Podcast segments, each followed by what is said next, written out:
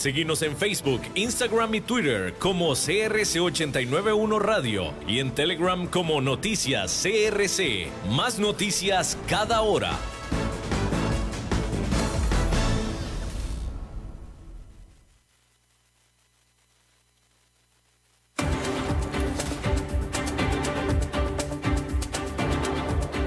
Inicia a las 5 con Alberto Padilla. Un programa diseñado con el objetivo de llevarte diariamente un tema de actualidad, acompañado siempre de reconocidos editorialistas. De lunes a viernes a las 5 de la tarde por CRC 89.1 Radio. A las 5 con Alberto Padilla. Hola, ¿qué tal? Saludos, bienvenidos a esta emisión de A las 5 con su servidor Alberto Padilla. Muchísimas gracias por estarnos acompañando. Espero que haya tenido un muy buen fin de semana y que haya tenido un muy buen inicio de semana, el cual está llegando a su fin. Le mando cálidos y afectuosos saludos desde las instalaciones y la señal de CRC 89.1 FM en San José, Costa Rica.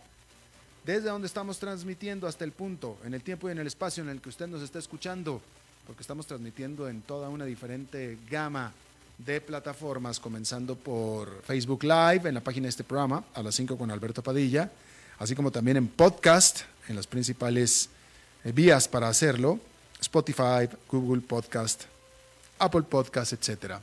Me habían, por cierto, indicado que habíamos tenido otra vez problema de calidad de sonido con Spotify. Si esto sigue así, háganmelo saber para ver si lo podemos corregir, que no sería la primera vez que Spotify en particular nos da problemas. En esta ocasión, de nuevo, detrás de los cristales, tratando de controlar los incontrolables, el señor David Guerrero y la producción general de este programa, a cargo de la señora Lisbeth Ulett. Bueno, la pregunta es, ¿el presidente Trump le van a hacer juicio político? ¿Le van a aplicar el artículo 25? ¿Qué va a pasar? Hay que decir primero que los llamados para destituir al presidente Trump cobraron impulso durante el fin de semana y siguieron este lunes. Para este día en la mañana, 200 legisladores, al menos, en su mayoría demócratas, habían copatrocinado artículos de juicio político acusándolo de incitación a la insurrección. La presidenta de la Cámara de Representantes, Nancy Pelosi, dijo que a menos que el vicepresidente Mike Pence invoque la enmienda 25 de la Constitución para destituir a Trump, seguirá adelante con el juicio político esta misma semana. Nancy Pelosi le dio para esto a Mike Pence hasta el miércoles. Anteriormente, había descrito el asalto del Capitolio el miércoles para detener el recuento de votos electorales del Congreso como algo que sucedería solamente en una república bananera. Espero que ninguna república cercana se sienta aludida, pero así lo dijo. 5 personas murieron como resultado del caos, incluido un oficial de la policía del Capitolio. El juicio político requiere una mayoría simple en la Cámara, y 7 republicanos pidieron al presidente electo Joe Biden que le pidiera a la señora Pelosi que se detenga, invocando a un espíritu de sanación.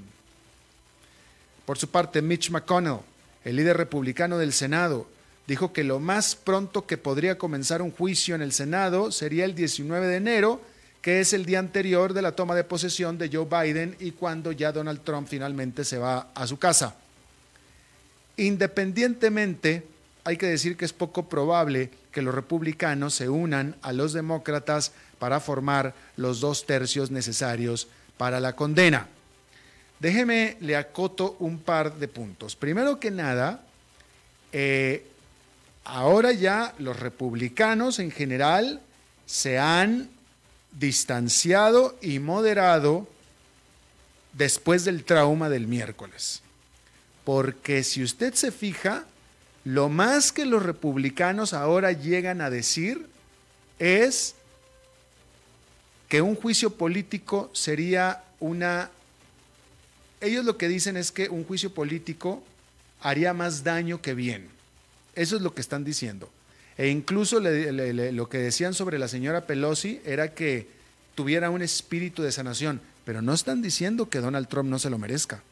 No están diciendo que sería un castigo demasiado duro para Donald Trump, demasiado extremo. Eso no lo están diciendo.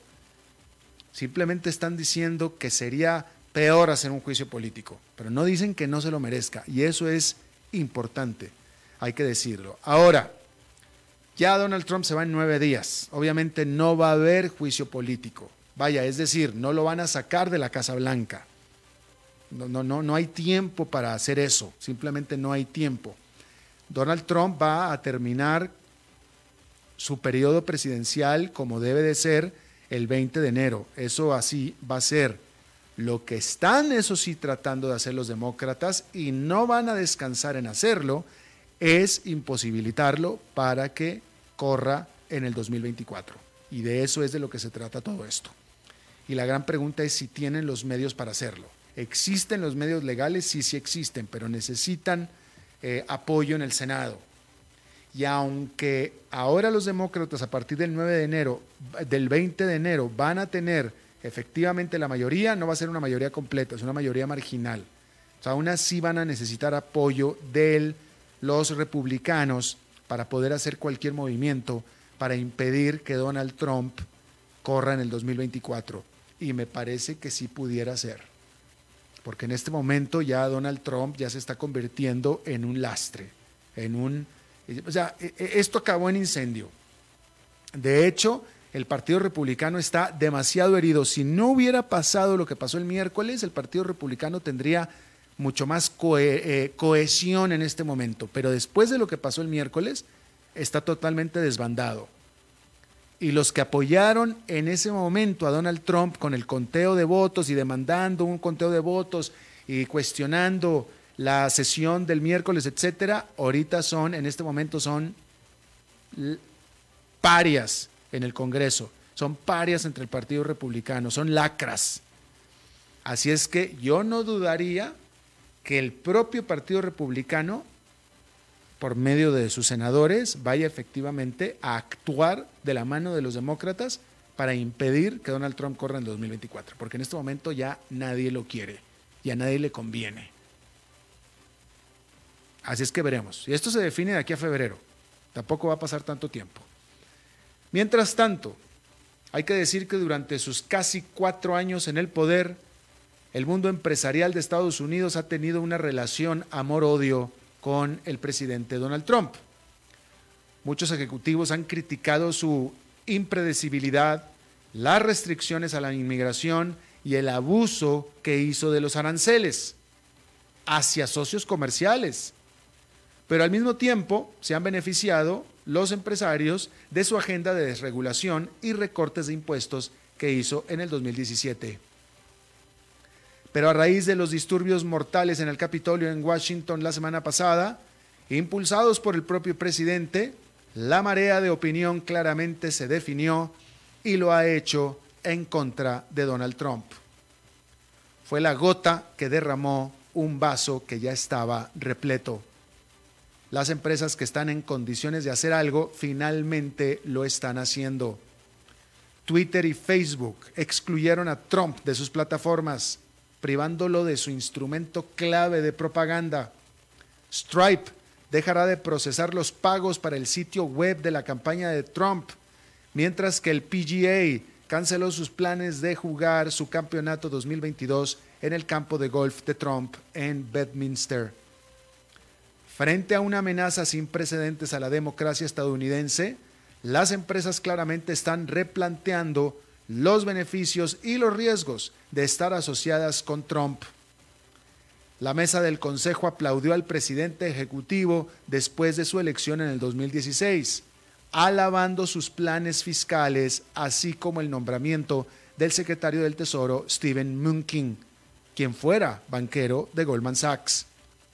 Pero la semana pasada, el influyente lobby empresarial adoptó un tono muy diferente, criticando a los políticos estadounidenses por difundir la, y abro comillas, ficción de unas elecciones presidenciales fraudulentas del 2020.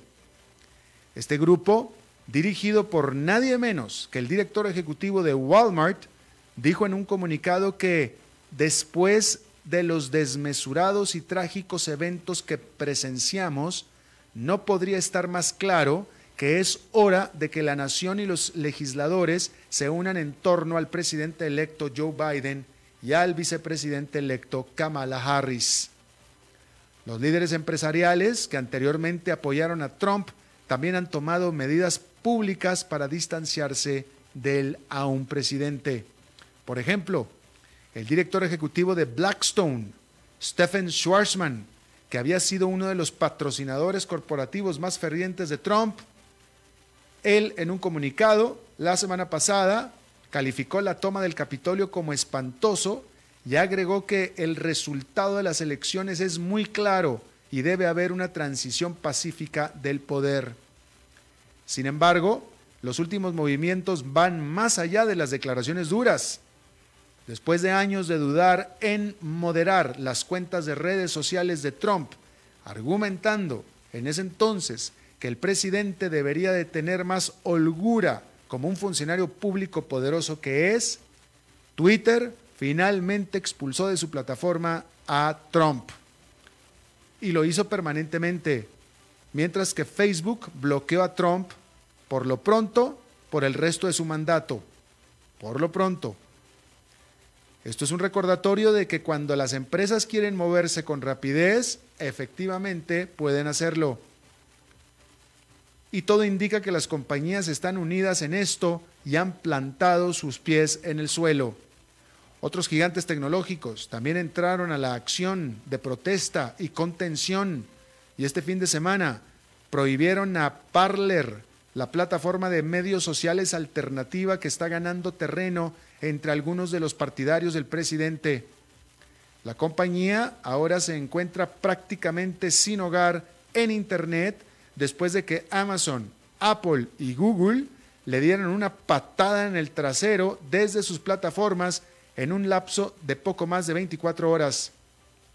Amazon explicó en una carta a Parler que Amazon Web Services, que era su anfitrión en la nube, proporciona tecnología y servicios a clientes de todo el espectro político y seguimos respetando el derecho de Parler a determinar por sí mismo qué contenido permitirá en su sitio.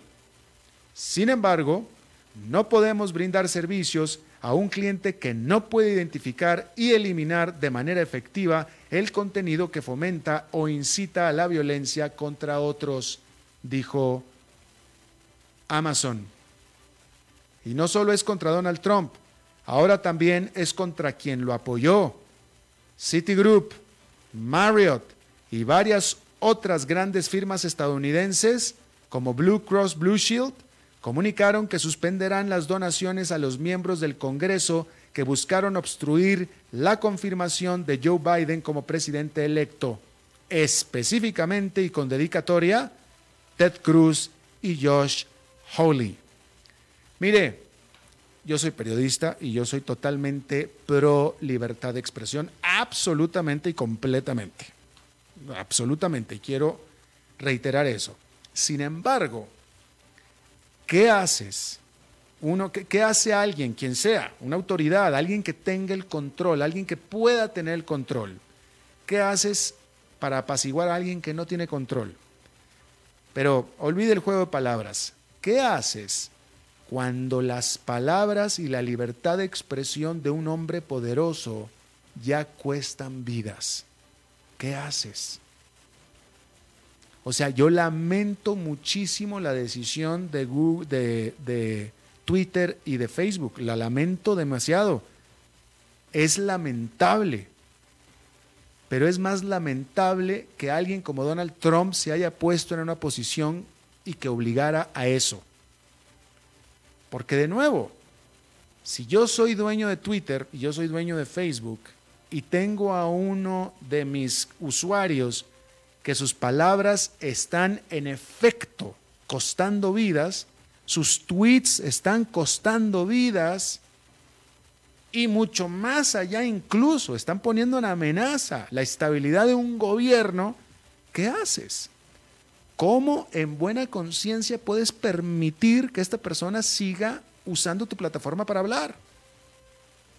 ¿Cómo lo haces? O sea, Me parece, en ese punto, o sea, es que Donald Trump se puso en una posición en la que era más irresponsable seguirle permitiendo hablar.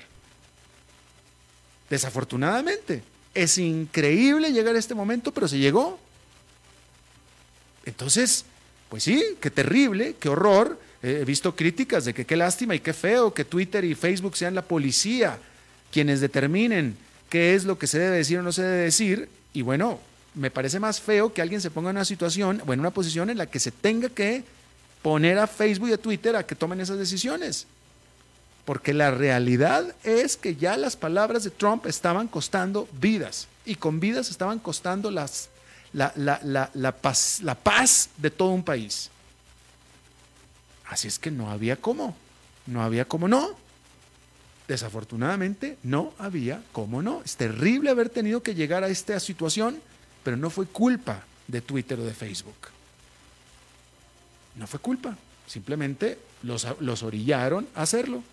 Y lo tuvieron que hacer, y yo estoy de acuerdo con hacerlo. Es terrible, pero desafortunadamente tengo que estar de acuerdo por las razones que le acabo de decir. Bien. ¿Reventó ya la burbuja de Bitcoin? Hay que decir que el Bitcoin comenzó el 2021 como terminó el 2020, en una carrera loca, rompe récords.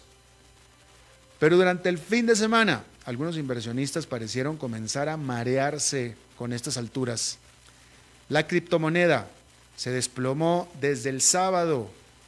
De hecho, desde el sábado, domingo y lunes se desplomó un 21%, que es su mayor desplome desde marzo.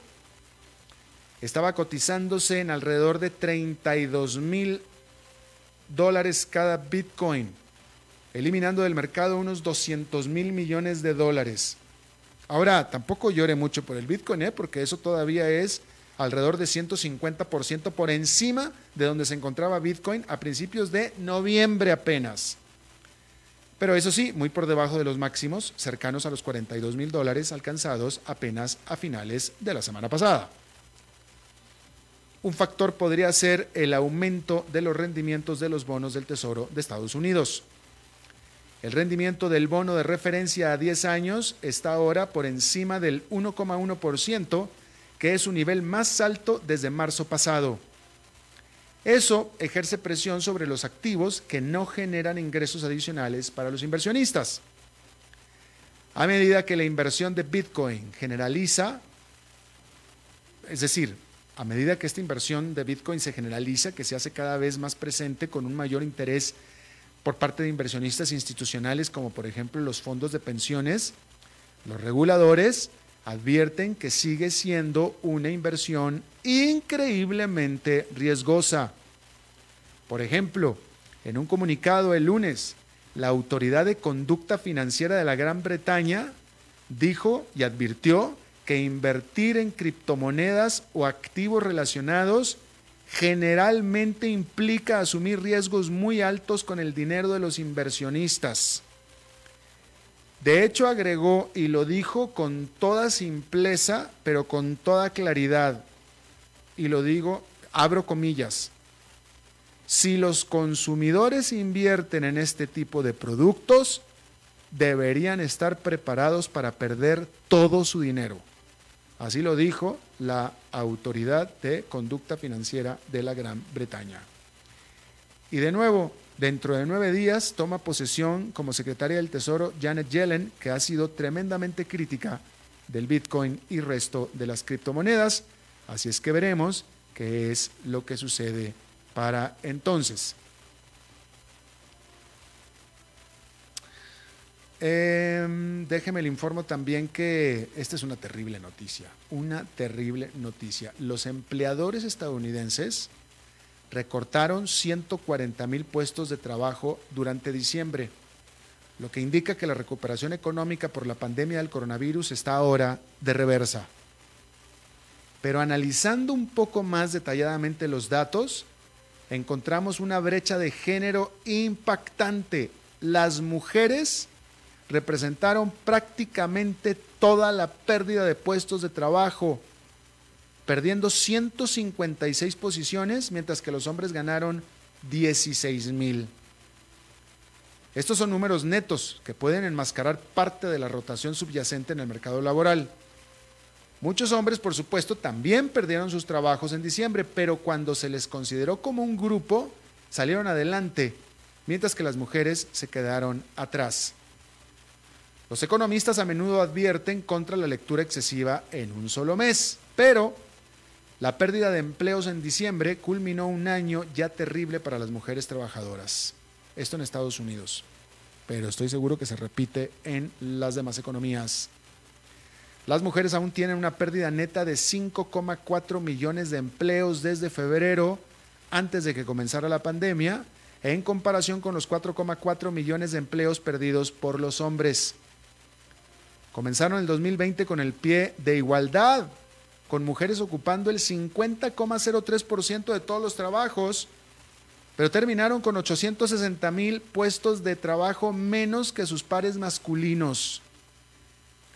La situación ha sido particularmente grave para las mujeres negras y latinas, que trabajan desproporcionadamente en aquellos sectores más afectados por la pandemia y a menudo en puestos que carecen de licencia por enfermedad remunerada y capacidad de trabajar desde casa. Camareras de hoteles, restaurantes, etc. A medida que cerraron las escuelas y las guarderías, muchas se vieron obligadas a tener que elegir entre ir al trabajo y cuidar y criar a sus hijos en casa. Entre las mujeres, las latinas tienen actualmente la tasa de desempleo más alta con un 9,1%, seguidas de las mujeres negras con un 8,4%.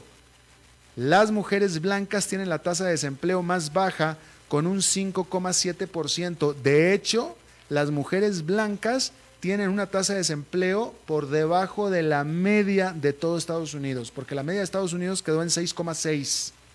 Y las mujeres blancas tienen una tasa de 5,7%. Fíjese usted. Terrible noticia, definitivamente. Bueno, en internacionales, en China, el índice de precios al consumidor volvió a situarse en territorio positivo, es decir, volvió a crecer en diciembre después de una caída sorpresiva un mes antes. El IPC subió a 0,2% interanual desde una caída de 0,5% negativo en noviembre, que fue la primera lectura negativa desde el 2009. Se cree que la débil demanda del consumidor, junto con una oferta de carne de cerdo más fuerte de lo esperado, después de un brote de gripe porcina el año pasado, es la determinante de ese declive. Pero luego, los precios de los alimentos, recuperándose el mes pasado, el IPC superó las expectativas. Los analistas estaban esperando una leve mejora entre menos 0,3 y 0%. Es decir, en noviembre había sido menos 0,5, para diciembre esperaban menos 0,3 o 0, a lo más en diciembre, pero resulta que subió 0,2. La baja inflación y hasta la deflación le habían dado al Banco Popular de China un amplio margen para mantener las condiciones monetarias relajadas. El Banco Central ha seguido inyectando liquidez al sistema financiero, pero un aumento constante de la inflación, es decir, que siga subiendo durante enero, febrero, marzo, etcétera, podría provocar un ajuste más adelante en el año.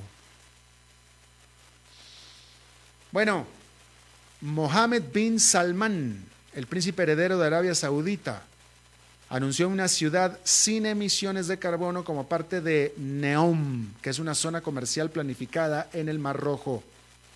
La ciudad, llamada The Line, que es la línea, pronto usted podrá viajar a la línea, se extenderá por más de 115 kilómetros y albergará a 1 millón de personas.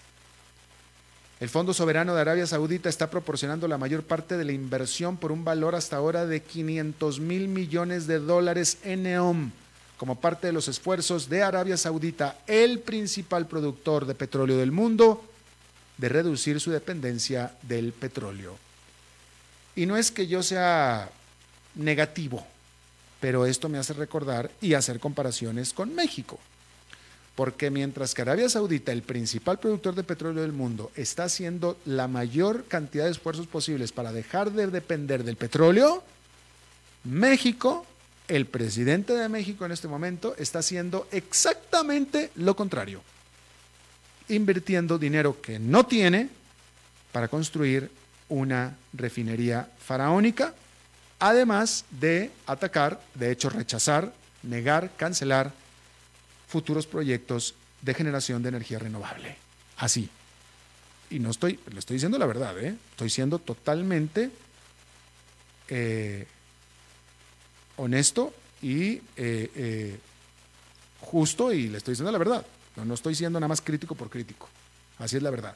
Bien, antes de ir a una pausa, déjeme le comento algo que me pasó a mí en lo personal y que me hizo reflexionar sobre la situación que está pasando en nuestros países, ¿no? Déjeme primero un par de comentarios.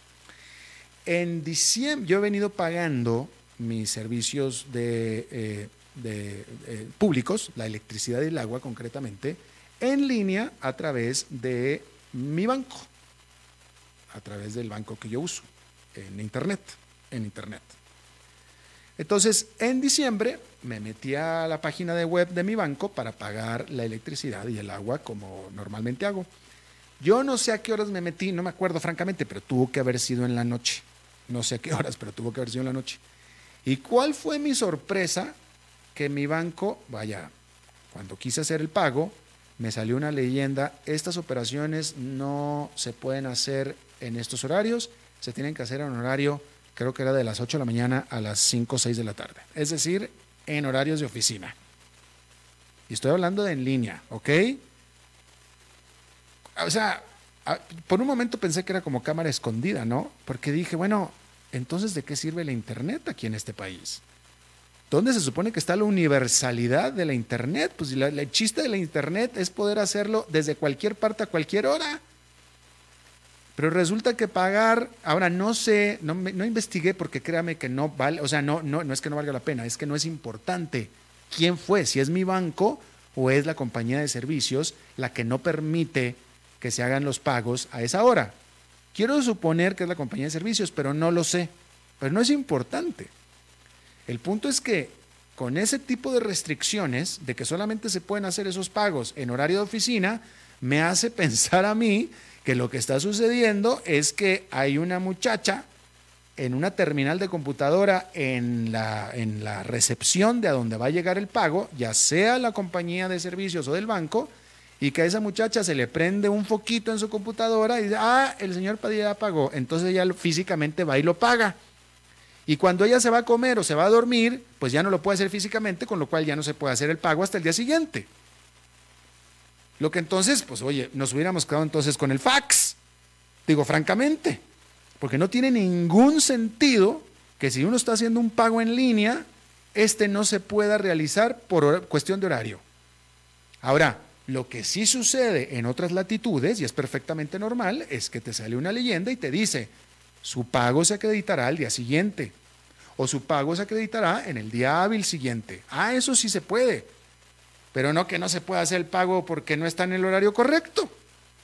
Pues, ¿qué es esto? Imagínese usted que está comprando un boleto de avión en línea y le dicen, ah, no, ya cerraron las oficinas, no se puede hacer el pago. Pues entonces, ¿de qué estamos hablando? Pues entonces nos hubiéramos quedado con el fax, ¿no? Bueno, entonces, consecuentemente, pues no hice el pago porque no se pudo. ¿Y dónde que a mí se me olvidó hacer el pago? Ya, no volví a entrar al banco y se me olvidó hacer el pago. Bueno, hasta ahí la primera parte de la historia. La segunda parte de la historia es que el jueves pasado, trabajando yo en este programa, en mi casa, en su casa de usted, en mi casa, ¿no?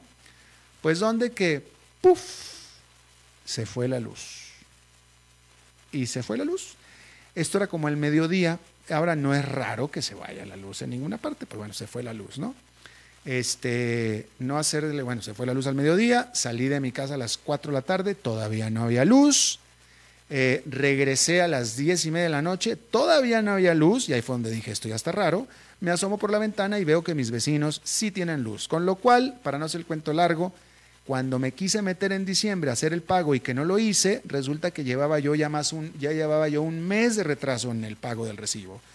Y ahora en enero se cumplieron 2 meses y por tanto me cortaron la luz por falta de pago. Así es que fue una brutalidad mía, mi culpa. Pero el punto que yo quiero hacer es esto. ¿Usted cree que la compañía de luz, que en este caso fue la compañía de Fuerza y Luz de Costa Rica, ¿usted cree que me avisó? ¿Usted cree que yo recibí una notificación? O sea, olvídese usted de, señor Padilla, le vamos a cortar la luz. Olvídese. Al menos, señor Padilla, le cortamos la luz. ¿Usted cree que a mí me avisaron?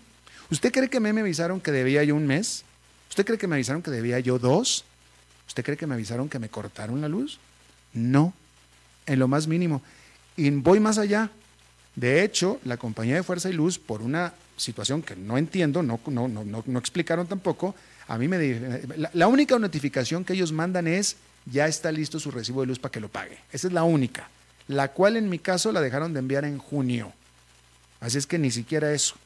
Pero ¿usted cree que me llamaron o que me buscaron o que me tocaron la puerta para decirme, oiga, si no paga le vamos a cortar su luz hoy en la tarde o dentro de una hora, o le doy, si me han llamado para decirme le doy 5 minutos o le cortamos la luz, en 5 minutos lo hubiera pagado?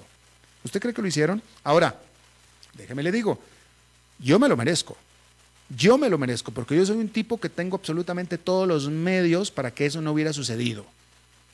Todos los medios, tengo vehículo, tengo internet, tengo computadora, tengo todo. A mí se me olvidó. Así es que si hay alguien que se merece que se la cortaran como se la cortaron, soy yo. O alguien como yo.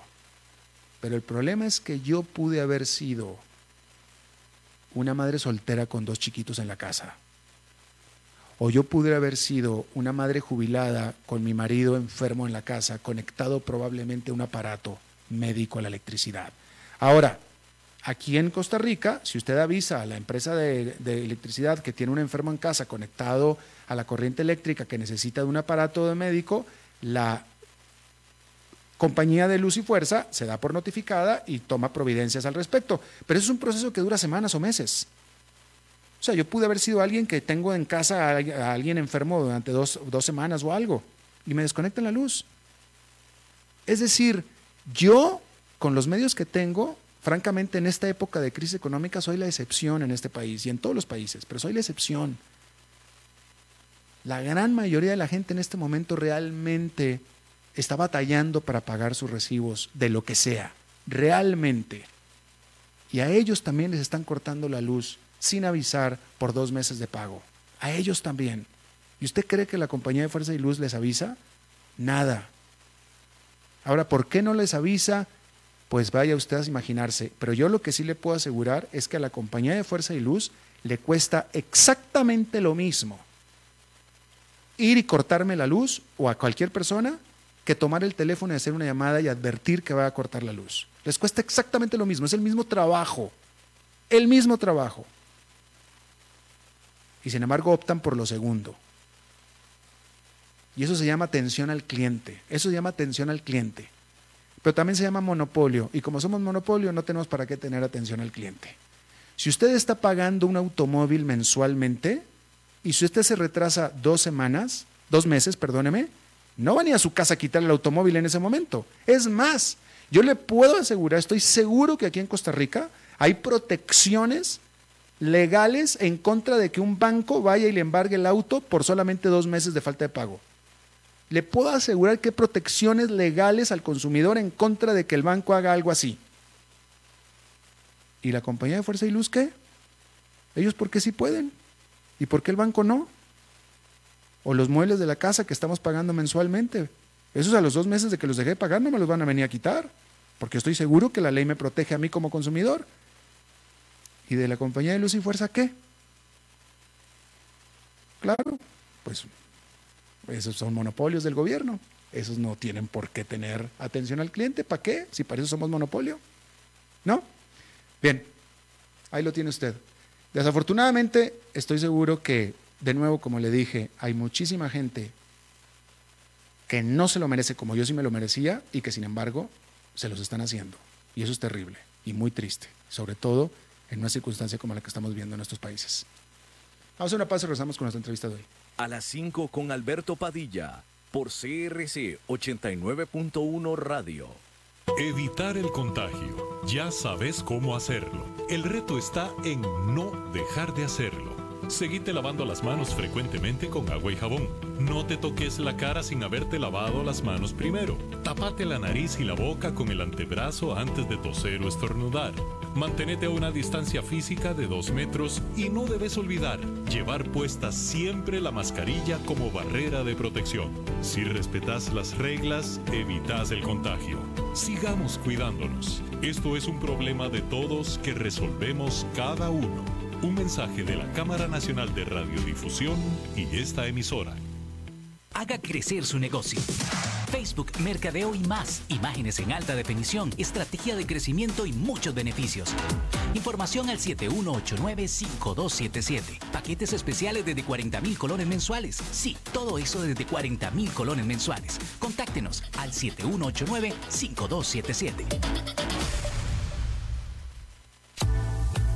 Desde Maipú, Mendoza, la tierra del olivo, nos llega aceite de oliva Lahur. Su delicada y elegante textura, así como su afrutado aroma vegetal, lo convierten en un aceite especial para paladares exigentes. Disponible en 3 variedades: Lahur Cruz de Piedra, Lahur Aceite de Oliva Extra Virgen y Lahur Gran Mendoza Aceite de Oliva Extra Virgen. Lo mejor de 3 zonas en una sola botella. Galardonado con el Gran Prestige Gold en el Terra Olivo 2018. Aceites de oliva Lahur no pueden faltar en tu mesa. De venta en todas las tiendas Don Fernando.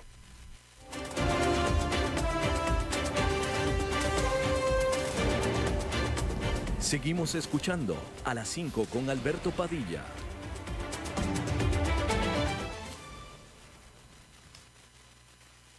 Bueno, muchísimas gracias por continuar con nosotros. Bien, yo le agradezco muchísimo, rara la visita que tenemos en persona aquí en el estudio, pues por las circunstancias, pero en esta ocasión estamos de suerte y está conmigo y le agradezco muchísimo. Vamos a hablar del tema de bienes raíces, vamos a hablar de qué es lo que están haciendo los precios de los diferentes tipos de bienes raíces aquí en nuestros países, que es una industria que estoy seguro, y lo vamos a hablar con el invitado, definitivamente ha tenido que ser trastocada por esta situación económica producto de la pandemia, ¿no? Está conmigo Eugenio Díaz de León, él es asesor inmobiliario profesional, por supuesto, director de la capacitación de la Cámara Nacional Costarricense, Cámara Nacional de Bienes Raíces de Costa Rica, y él es director de la empresa Club Inmobiliario, empresa de bienes raíces. Eugenio, me da mucho gusto que estés con nosotros. Muchas gracias, Alberto. Gracias por la invitación y me da mucho gusto venir a platicar hoy contigo. Oye, muchas gracias. Bueno, hay diferentes tipos de bienes raíces, porque está en un país como Costa Rica, o en todos los países, ¿no? Pero está la vivienda de los ciudadanos, de la gente que vive en el país. Están las bienes raíces de inversiones, ya sea de casas de alquiler de la propia gente que vive en el país, así como las casas de alquiler de la gente de afuera que compra aquí en las playas y etcétera, ¿no? Entonces, te voy a preguntar, vamos a hablar un poquito de todo. Primero que nada, hablemos del mercado de bienes raíces de una ciudad como San José, Costa Rica, donde viven los costarricenses en general, etcétera. ¿Cuál ha sido la dinámica en ese mercado en el último año? Claro, Alberto, con mucho gusto. Bueno, tenemos aquí un sistema de problema a nivel nacional a raíz de la pandemia. Uh-huh. Nosotros veníamos trabajando en un mercado muy dinámico, en un sector inmobiliario sumamente dinámico en el país, que al llegar el tema de la pandemia, pues se nos detiene como cualquier otro giro económico que hemos tenido aquí. Antes de la pandemia se movía mucho. Antes de la pandemia veníamos en una situación muy buena en Costa Rica, con muy buen movimiento en el mercado, en los diferentes sectores que tú comentas, tanto el de bodegas, como el de comercio, oficinas, y el de casas de habitación. Así como con tanto turismo que había subido en Costa Rica, el mercado que se había desarrollado en las playas, ¿verdad?, con los extranjeros. Entonces, ese mercado muy dinámico se nos detiene a raíz de la pandemia. Ahora, se detiene totalmente durante unos meses, cuando estuvimos encerrados, inició la pandemia. Sin embargo, a raíz de esta recuperación poquito económico que viene dándose en el país o que intenta darse en el país, bueno, pues el sector inmobiliario se ha venido recuperando un poco. El sector inmobiliario, creo yo, y creemos también en la Cámara de Corredores de Bienes Raíces, que posiblemente para finales de este año, del 2021, pueda llegar a tener un poquito de repunte, donde podamos llegar a estar en el 2022 a niveles de antes de prepandemia. Sin embargo, ahora pues es un mercado que se vendrá reactivando conforme se venga reactivando la economía nacional. Bueno, déjame te pregunto, aquí en Costa Rica, y pretendiendo que lo que está pasando en Costa Rica debe ser un reflejo de lo que está pasando en el resto de las ciudades grandes donde nos escuchan, ¿no? Aquí en Costa Rica, ¿la gente está perdiendo sus casas? Vieras que tenemos un tema en algunos sectores sí un poco preocupante. Gente que ha venido atrasándose en sus créditos con el banco, que están preocupados. Algunos de ellos queriendo vender sus viviendas antes de meterse en un problema jurídico con el banco, y algunos otros que bueno, que están trabajando y están tratando de recuperar su economía, su trabajo, sus empresas, para poder seguir enfrentando los compromisos que tienen con los bancos. Entonces sí tenemos un sector algo preocupado por la situación que se ha venido, que lo generó otros sectores en la economía y que vienen a repercutir en la vivienda propia de las personas o en las oficinas o locales de los comercios. ¿Qué tipo de personas son las que están en este momento con más problemas? Estoy hablando de la vivienda media, son las casas grandes, ¿quiénes son? Tenemos en todo, Alberto, desafortunadamente. Creo que el mercado socioeconómico de clase media viene siendo el más afectado, el que está más preocupado, porque pues han sufrido los problemas de esta pandemia. Sin embargo, se está reactivando la economía, se están empezando a ver un poco más de empleos y la gente está tratando de salvar sus casas. Ahora, no quiero generalizar. Es un mercado, el sector inmobiliario siempre ha sido un mercado muy dinámico, un mercado que le puede dar una de las principales motores a la economía de un país, y no quiero generalizar. Si hay su problema en algunas situaciones de ciertas personas o de cierto nivel socioeconómico, pero en general no quiero decir que todo el mundo esté perdiendo sus casas, ¿verdad? Sí hay algún sector de la población, pero algunos otros han logrado salir adelante. Aquí, bueno, en cualquier parte hay dos tipos de residentes. Son los que tienen su casa propia y le están pagando al banco, o el que tiene una casa alquilada y le está pagando a un landlord, a una persona. Te pregunto, ¿qué y supongo que en ambos casos está la misma cantidad, 50 y 50, de personas que están teniendo problemas en pagar ya sea sus hipotecas o sus alquileres? ¿Qué tanto están los bancos y los renteros ayudando a sus inquilinos? Ok, en el tema de las casas o inmuebles propios, los bancos tuvieron un periodo de ayuda a los consumidores. Sí, en el tiempo de la pandemia, en lo más fuerte de la pandemia, la mayoría de los bancos, porque no puedo generalizar, pero la mayoría de los bancos hicieron programas para ayudar a sus clientes. Es decir, trataron de hacer algunos convenios, tratar de bajar las mensualidades que pagan, o bien llegar a alguna forma de que pudieran pasar algunas cuotas mensuales para el final del crédito, en lo que se pueden recuperar. Hoy en día ya los bancos casi que, pues se puede decir que terminaron ya con esos programas. Entonces la gente está volviendo a la realidad. Y bueno, es donde algunos están un poco asustados porque no todo el sector económico ha vuelto a la normalidad de sus empleos. Sin embargo, están trabajando en eso. Pero sí es algo que los bancos ayudaron en su momento. En cuanto a los alquileres, te quiero comentar que desde principios de la pandemia los alquileres se convirtieron en un mercado muy dinámico. Muy dinámico, los alquileres nunca han dejado de moverse. Es más, hay poco, se puede decir que ahorita hay poca oferta en alquileres y siempre ha habido mucha demanda. ¿Y a qué atribuimos a esto, Alberto? Bueno, lo atribuimos a que la gente tal vez está viendo algunos sectores de la población su nueva realidad. Es decir, el que pagaba un alquiler tal vez de 500,000 colones, por poner un ejemplo, ahora busca una casa de 400,000 o de 380,000 colones. Una movilidad hacia abajo. Una movilidad hacia abajo y todo el mundo se va ubicando en su nueva realidad. Y esto ha generado que se desocupen viviendas y luego lleguen a ser ocupadas por otra persona. Que antes vivían una vivienda más grande. Así es. Ahora bien, en cuanto a el comercio ha sido muy golpeado. Ese sí. Ese sí, el comercio ha sido muy golpeado. Lo que yo te hablaba que ha sido muy dinámico, bueno, pues es en el sector de casas de habitación. En el sector de bodegas y de oficinas se ha mantenido. Las industrias no están saliendo de sus empresas. Tal vez estén trabajando con teletrabajo, tal vez estén reduciendo sus actividades, pero la mayoría de ellas se han mantenido en sus lugares de operación. Pero el comercio sí ha tenido una fuerte caída.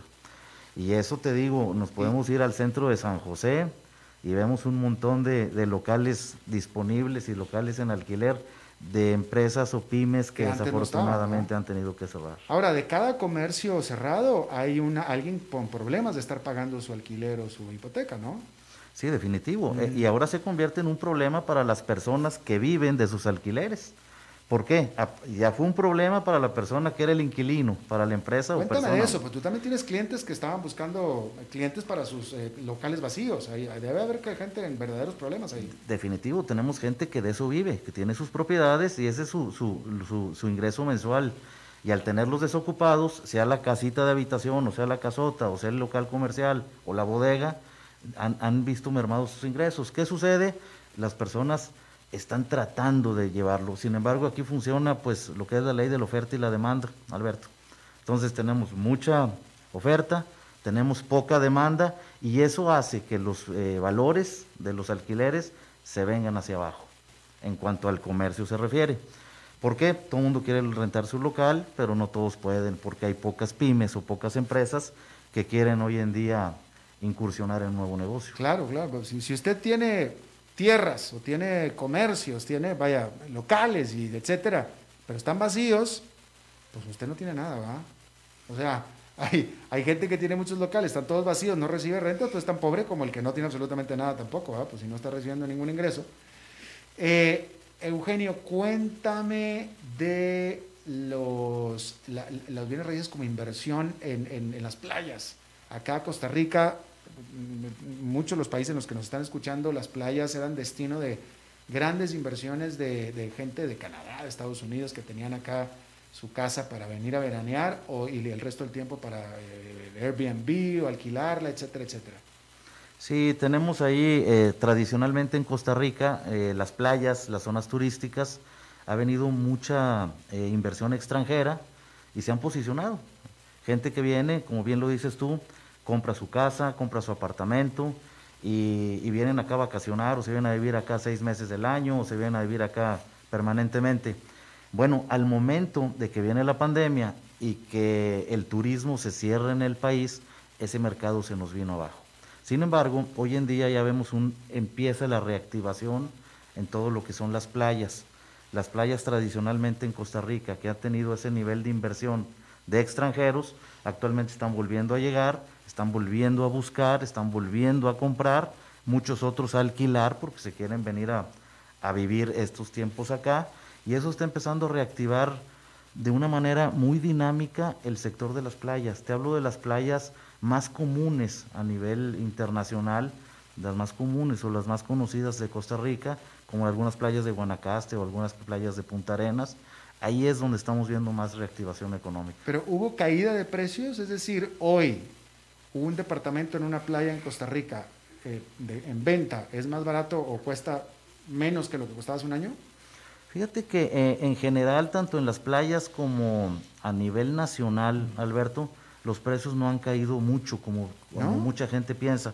Sí hay casas, hay locales, hay apartamentos que se están vendiendo sumamente económicos, pero es por lo que veníamos platicando hace un momento, la desesperación de algún propietario por venderla pronto. Pero de alguno. De algunos, pero a nivel general yo te puedo decir que los precios sí han descendido, volvemos a lo mismo, la ley de la oferta y la demanda, pero quiero pensar que tal vez un 5 o 10% cuando mucho, no más, que eso. En cuanto a las compraventas se refiere. Mira qué interesante.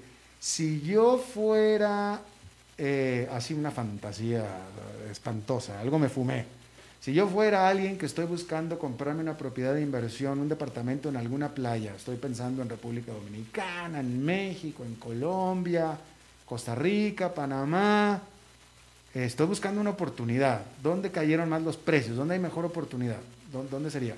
Bueno, a nivel de la región, te quiero decir que todos nos vimos muy, muy perjudicados. La pandemia nos ha llegado a todos y es muy particular lo que se ha venido desenvolviendo en cada país. Yo creo, y a nivel de lo que hemos estudiado, que Costa Rica es de los países que mejor se ha mantenido en el nivel, en el sector inmobiliario, perdón. ¿Por qué? Porque tenemos otros países que están más golpeados. Por ejemplo, República Dominicana, Alberto, ya que lo mencionas, República Dominicana sí ha habido una desaceleración muy fuerte en el sector inmobiliario, donde han bajado los precios. Han bajado los precios que dependían demasiado, mucho más que aquí, a nivel de turismo, a nivel de extranjeros. Han bajado considerablemente. Sin embargo, te puedo decir, por ejemplo, el mercado de Guatemala. Guatemala, al ser una economía, pues de alguna manera que se ha tratado de mantener, pero han llegado mercados emergentes, internacionales, por su cercanía con México, tal vez con Estados Unidos, mientras que en El Salvador, en Honduras, la misma actividad industrial, sobre todo de las maquilas, pues bueno, ha mantenido en algo también el sector de los bienes raíces, aunque sí ha habido un poco más de precios hacia la baja. Y Nicaragua, pues no se diga, Nicaragua es un país que por su situación económica y su situación política, pues ya venía mal desde antes en sus mercados. Entonces, si yo en lo personal me fuera a buscar alguna oportunidad de precio en un departamento o una propiedad en la playa, en alguno de estos países, donde más han caído los precios en República Dominicana. Bueno, es que no hay un estudio que yo conozca donde pueda yo asegurar que ha sido donde más efectivamente, pero por los comentarios de colegas, asesores inmobiliarios que tenemos allá, han caído drásticamente. Ahora, si tú quisieras, o cualquiera que nos esté escuchando, comprar una verdadera oportunidad en un bien inmueble, los hay en Costa Rica y los hay en cualquiera de estos países que mencionamos.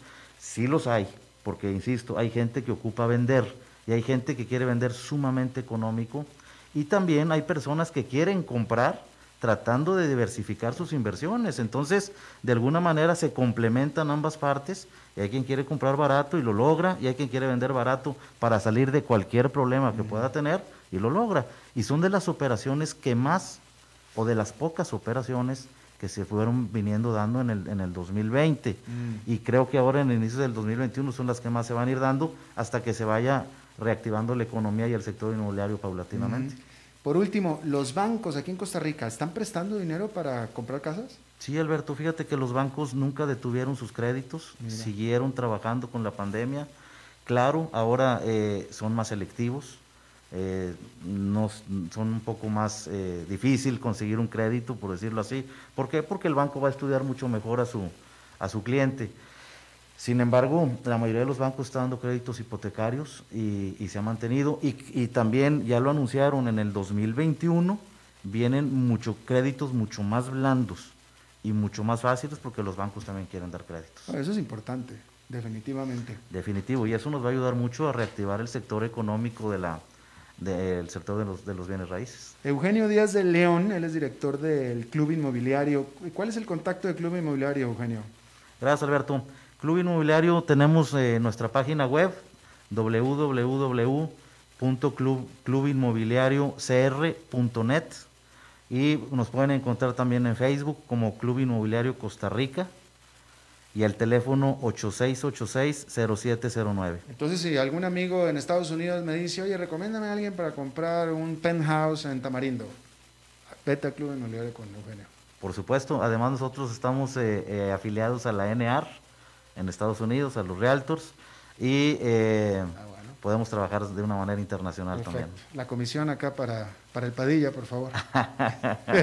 Eugenio Díaz de León, asesor inmobiliario, director de capacitación de la Cámara Nacional de Corredores de Bienes Raíces de Costa Rica y director de Club Inmobiliario. Gracias por venir. Muchas gracias, Alberto. Saludos a todos y muy amable. Gracias. Bueno, eso es todo lo que tenemos por esta emisión de A las 5 con Seguridad Alberto Padilla. Muchísimas gracias por habernos acompañado. El resto de la semana no hay programa. David, ¿qué va a haber? ¿Música o repetidos? Música. Bueno, si quieres escuchar buena música aquí patrocinada por don David Guerrero, a las 5 va a haber música, y nosotros retomamos a partir de la próxima semana porque pues alguna vacación hay que tomar, ¿no? En mi caso, así es que no me la mereceré, pero sí la necesito. Pero muchas gracias por habernos acompañado, nos vemos en la próxima semana, que la pase muy bien.